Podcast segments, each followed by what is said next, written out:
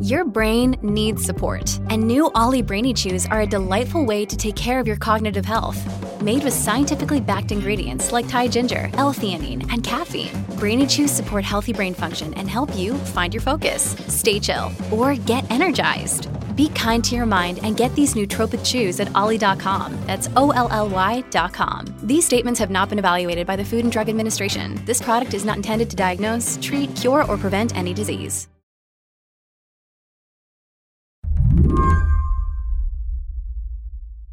Last week, these numbers came out. An alarming and historic setback for America's young students. They revealed the impact COVID's had on kids in school. Across the country, test scores dropped and significantly during the pandemic. The math results were especially alarming. Only 26% of eighth graders were proficient or above in math. The drop in reading just wiped out three decades of academic gains. The education secretary. There's a term educators use for what's happened here learning loss.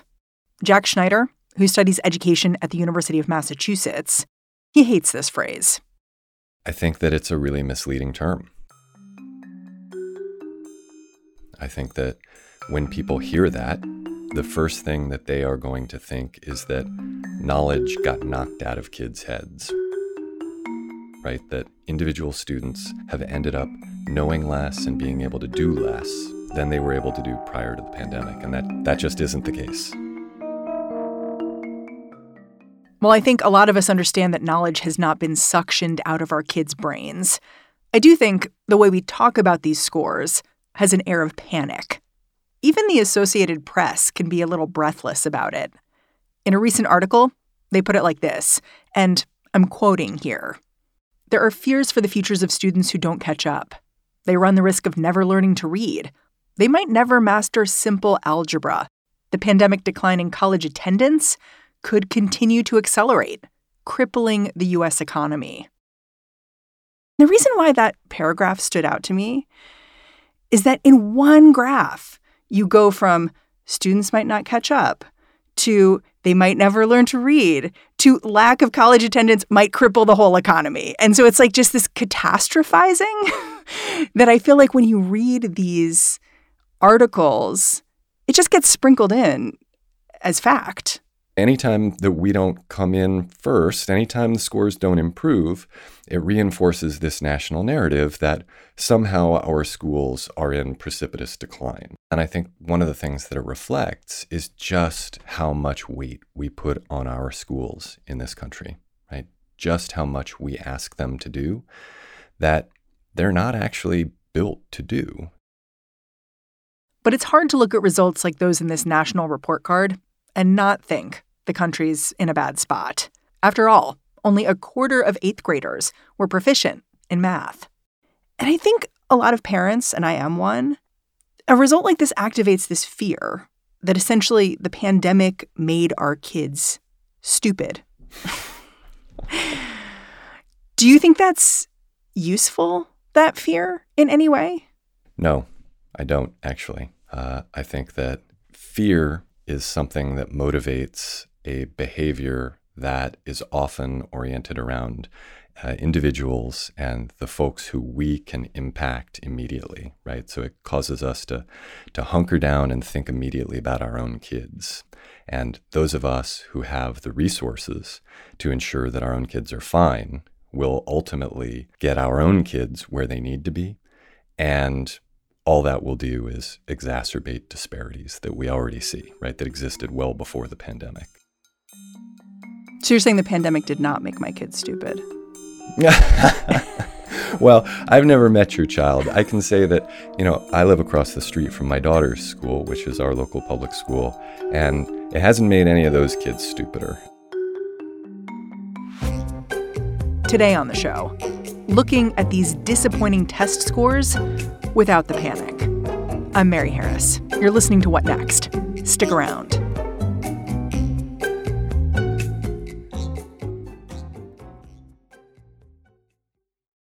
This episode is brought to you by Discover.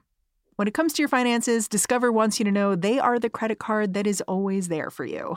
With 24 7 US based live customer service, everyone has the option to talk to a real person anytime, day or night. Yep, that means no more waiting for quote normal business hours just to get a hold of someone. We are talking real service from real people whenever you need it. Get the customer service you deserve with Discover. Limitations apply. See terms at discover.com/slash credit card. This is the story of the one. As a maintenance engineer, he hears things differently. To the untrained ear, everything on his shop floor might sound fine, but he can hear gears grinding or a belt slipping. So he steps in to fix the problem at hand before it gets out of hand. And he knows Grainger's got the right product he needs to get the job done, which is music to his ears. Call, clickgranger.com, or just stop by. Granger, for the ones who get it done. Let's start off by just talking about the basics of the National Report Card. This is a test that measures reading and math scores all around the country. So this year, what did it show? Just give me the basic details here. The basic details are that scores were down uh, in reading and math in general across most states. And, you know, this is expected, right? We just came through a pandemic when students were massively disrupted. Most of them were online at some point.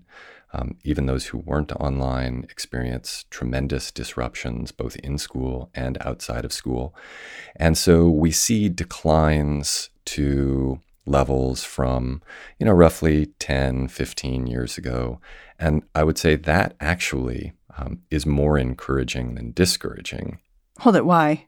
Well, you know, if you believe that knowledge has been knocked out of students' heads, which is not the case, right? Um, these are not uh, losses in what an individual knows, right? These are declines in what we would have predicted students to score uh, had they continued growing at you know predicted rates as measured by standardized tests.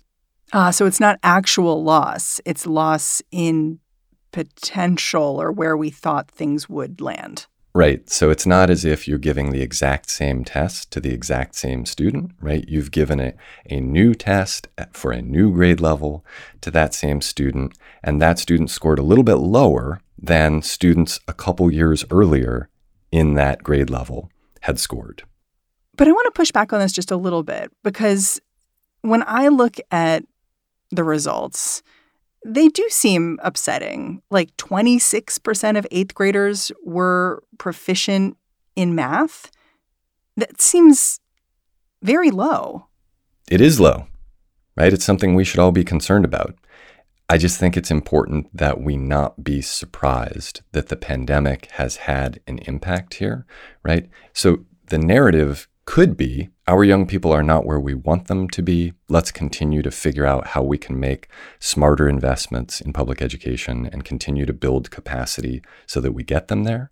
Um, that that could be the narrative now, right? It's just that it's a lot easier to tell a different story now that scores are down to say, well, really, the sky is falling at this point. Hmm. And I hmm. think that that's not the case because, again, these declines are totally predictable right? There is nothing surprising about these declines, given what young people have gone through and given the way that school was completely disrupted by a once in a century global health crisis. One thing I noticed buried in this report is this finding that kids who performed well on these tests were much more likely to have had access to, say, a computer or a tablet or to a quiet place to work it seems like such an important detail to pay attention to. Like, if you pay attention to education, you know that tests are often measuring wealth. Mm-hmm. um, and that just seems like it rang a bell for me where I was like, oh, well, of course those people would be doing better. Like, they have everything they needed to get through a pandemic like this. That's a really good point, And I think that it helps illustrate something that is often misunderstood about underperformance, uh, as it's often framed, or you know the the achievement gap, as it's often discussed. Um, these are generally speaking not indicators that we have some schools that are doing just fine, and some schools that are doing okay, and some schools that are absolutely failures. Um, this is instead indicative of the fact that we have a lot of inequality in this country and that a lot of young people come to school with tremendous tailwinds behind them right? They are most likely going to succeed, right? These are kids like my daughter who have every advantage, who have all kinds of supports. And as you were just talking about, right, during the pandemic, she had her own device, she had high speed internet, she had one parent at home with her all the time because my wife and I were able to adjust our schedules. At the same time, kids who have tremendous headwinds, uh, and those headwinds are, you know, things like poverty, right? And, and everything that it means for a young person. Um, it can often mean not seeing yourself anywhere in the curriculum, right? Um, not seeing any teachers who look like you. And it should then be no surprise to us that because some kids have these tailwinds, some kids have these headwinds, and because our schools are still pretty segregated in this country, that some schools, on average, because they're serving either more privileged kids or kids who have been marginalized, in this country that they have higher or lower average test scores. One thing I want to point out before we get too deep into it is that you do run something called the Beyond Test Scores Project. So I don't get the sense that you are a fan of tests. so when we're talking about this national report card, why should I trust your gut on it? well, it's not my gut, right? It's it's uh, research and experience. Um, it's conversations with other experts. But I'll tell you, I- I'm not opposed to tests and the appropriate use of tests. Um, tests are a useful instrument if they are responsibly deployed. So let me give you an example, right? Uh, if you're working with a student who has a disability and you want to figure out what that student is able to do currently and where that student needs to grow, right? Where the limitations currently are, you can administer an assessment. That's hugely important, right? You can then use that information to develop an IEP for that student, right? So this is an individualized plan that directly addresses uh, what that student is already able to do and that responds to what that student needs, educationally speaking. That's that's a really appropriate use of that test. Similarly, if we think about NAEP, right? This is the national report card. Exactly, right, the nation's report card. And an appropriate use of NAEP is monitoring. It's tracking how the public schools are doing on average. But the most common use of tests in this country is to hold schools accountable. And given the fact that test scores reflect out of school factors more than they do in school factors, right? They're more likely to reflect things like um, poverty, concentrated disadvantage, uh, or the opposite than they are anything about what's happening in that particular school. One thing that stood out to me in these numbers from this week that sort of gets to are we thinking about the tests and what they're showing in the right way is the fact that I think a lot of coverage of this nation's report card has jumped from test scores went down during the pandemic to, well, we should have gotten kids back in the classroom sooner. The latest national report card shows math scores taking the biggest drop ever and reading scores falling to their lowest level in decades. Parents, as you can imagine, are not happy. What did we think was going to happen when we put children behind a computer screen and um, put them behind masks where they couldn't see their uh, teachers speaking to them, especially? well, first of all, I think it's really easy with the benefit of hindsight to make claims like that, right? It's really easy to look at the statistics on, you know, incidences of COVID among uh, school age young people and say, well, you know, look, they would have been generally safe in schools. They would have done a lot better, educationally speaking. It's easy to sit here now and say that. It's also easy for those of us who don't have long COVID, uh, who who are still around, right? Because we didn't die as a result of COVID. Um, and it's particularly easy for those of us who didn't lose loved ones to, to make these kinds of claims. And the other thing that I would add to that is that NAEP, right, the nation's report card, was not designed in a way that would allow us to identify particular kinds of approaches. What Jack means here is that people often look to this national report card to puzzle out what's working in the classroom. And then they end up drawing contradictory conclusions. So at the same time, some have used these new NAEP scores to blame learning loss on school closures. Others have pointed out that states where kids had access to in person school did not necessarily do better than everyone else. Jack says NAEP's data, it's just not built to answer the question many parents are asking about how shutting down schools impacted kids. Something that people always want to do with NAEP is look at, um, well, where did did particular states or you know sometimes uh, we get reports out on individual districts where did states or districts do better than expected or worse than expected and what can we learn from that? And so researchers will, will often joke about so-called misNAEPery right? So people using using NAEP in inappropriate ways, and this is one of them, right? To try to work backwards and say, well, let's figure out the secret sauce that led to you know whatever state performing in whatever way. And we just cannot get sufficient information from NAEP. We just see the outcomes. They could be the result of, you know, something that was happening outside of school. After the break, cutting through the political spin about these new numbers. We'll be right back.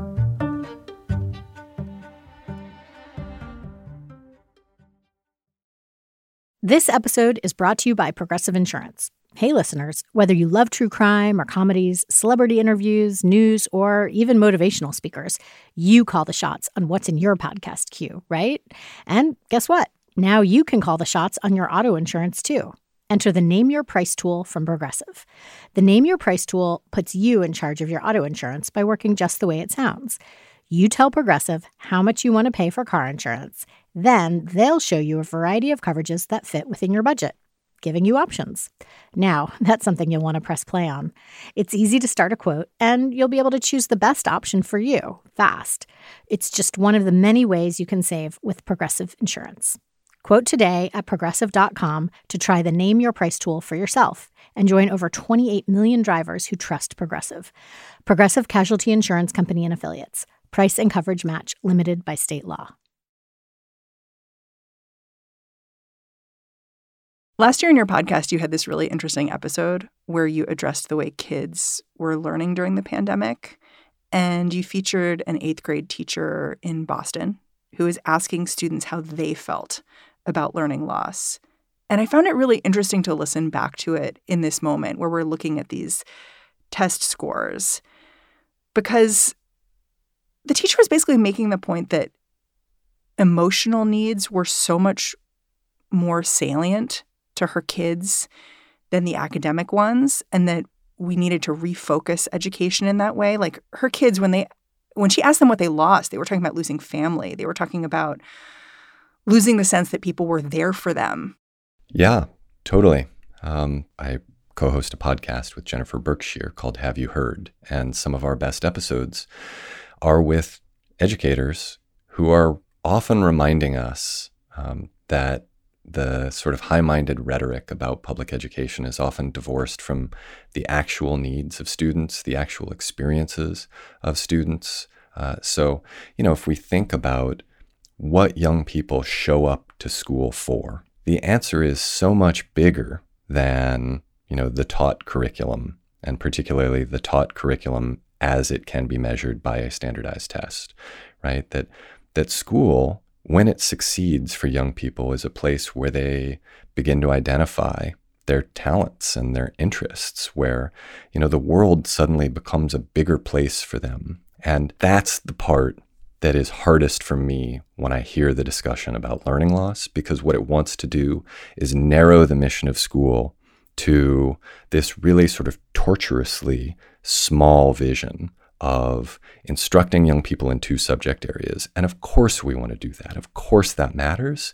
But, you know, the most privileged of us would never accept a vision of education that just did that for their own kids. Yeah, this teacher she had this interesting way of talking about testing and its usefulness or lack of usefulness right now. She basically said the pandemic was like throwing kids in a frozen ocean. Like it was shocking, it was life threatening. And testing kids when they got out of the water was like sticking a thermometer in their mouth when what they needed was a warm blanket. I just thought it was so wise. I hadn't thought about it that way.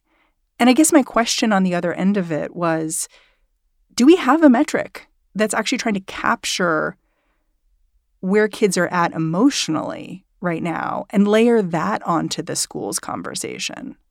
First, I just want to name that teacher uh, who you're referring to. That's Neema Avashia, who um, is no longer in the classroom. But in, in terms of uh, this question, so, you know, I co founded a consortium of districts, uh, the Massachusetts Consortium for Innovative Education Assessment. And the entire purpose of this approach is to try to assess student learning and school quality in a way that is valid, democratic, and equitable. So, what do you find about the pandemic? Like, how would your data layer next to the nation's report card? Yeah, it, you know, a lot of it would also be not surprising, right? That that young people felt less safe. Uh, they felt less engaged, uh, you know, particularly when they were on Zoom.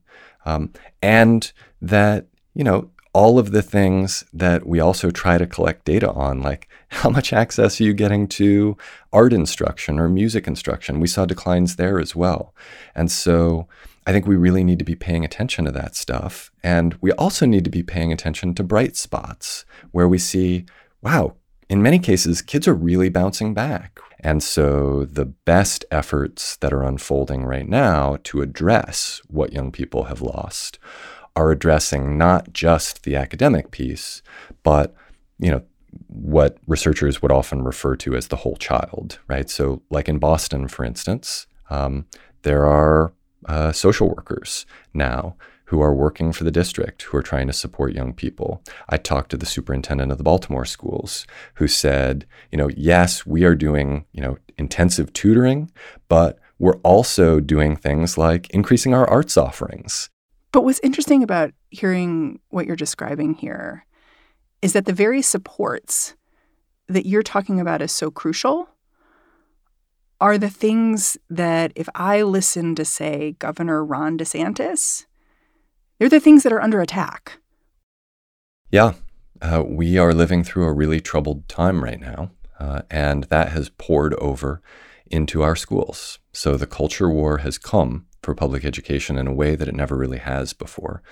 Uh, we have absolutely seen attacks on schools in the past. We have seen attacks on educators most often those have been a means to a broader political end. So, you know, go back to the Cold War, for instance, right? The kind of witch hunts that happened that ruined particular teachers' careers and in some cases lives were really in service of um, just broader political mobilization.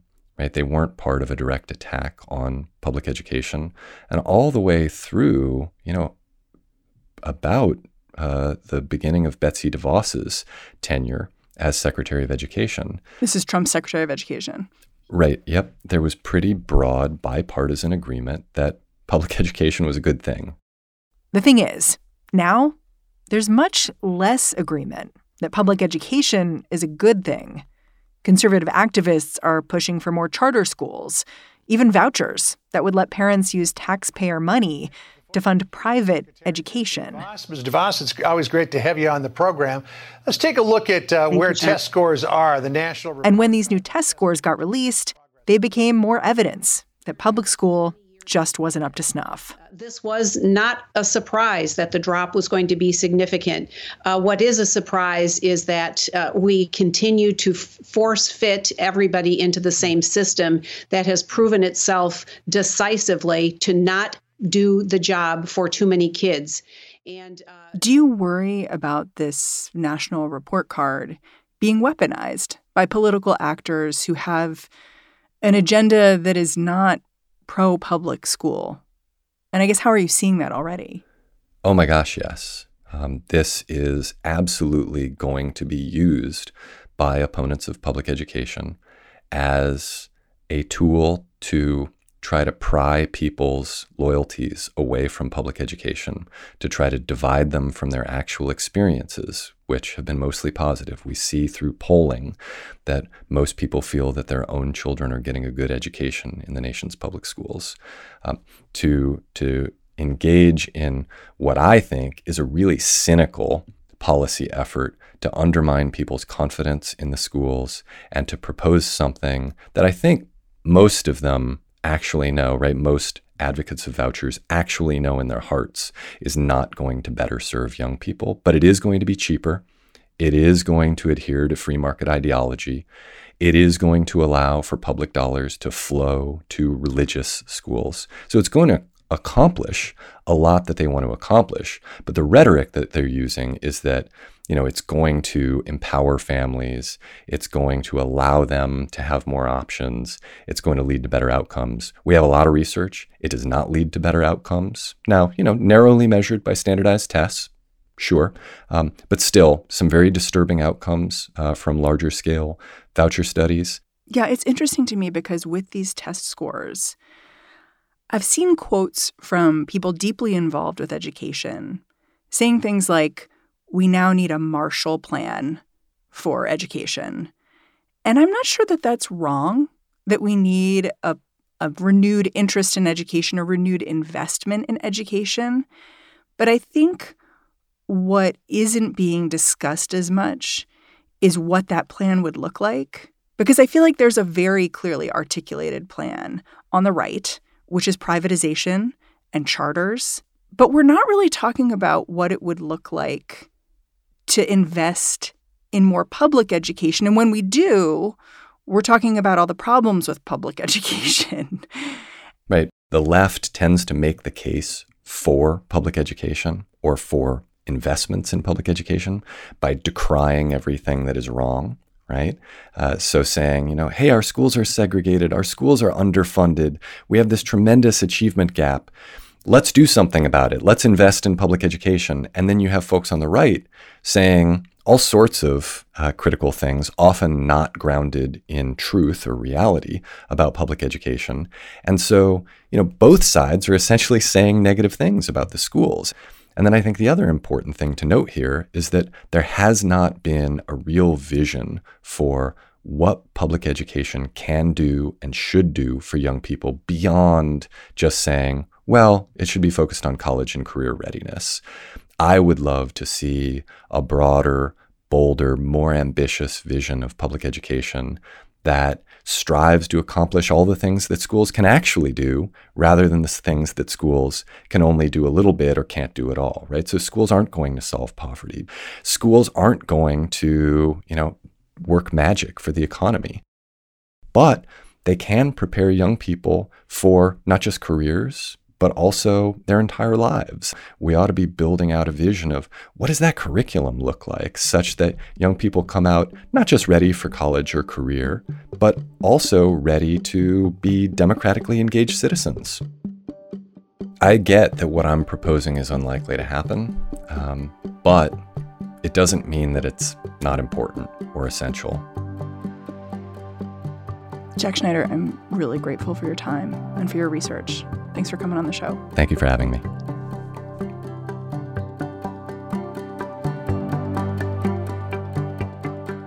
Jack Schneider is an associate professor of education at the University of Massachusetts Lowell. He also co hosts the podcast Have You Heard? Quick note to my kids here obviously, mom does not think the pandemic made anyone stupider. All right, that's the show. If you're a fan of What Next, the best way to support our work is to go over and join Slate Plus. Super easy to do. Just click on slate.com slash whatnextplus and sign up. Tell them Mary sent you. What Next is produced by Elena Schwartz, Carmel Delshad, and Madeline Ducharme. We are getting a ton of support right now from Anna Phillips, Jared Downing, Tori Dominguez, and Colton Salas. We are led by Alicia Montgomery and Joanne Levine. And I'm Mary Harris. I'll be back in this feed bright and early tomorrow. I'll catch you then.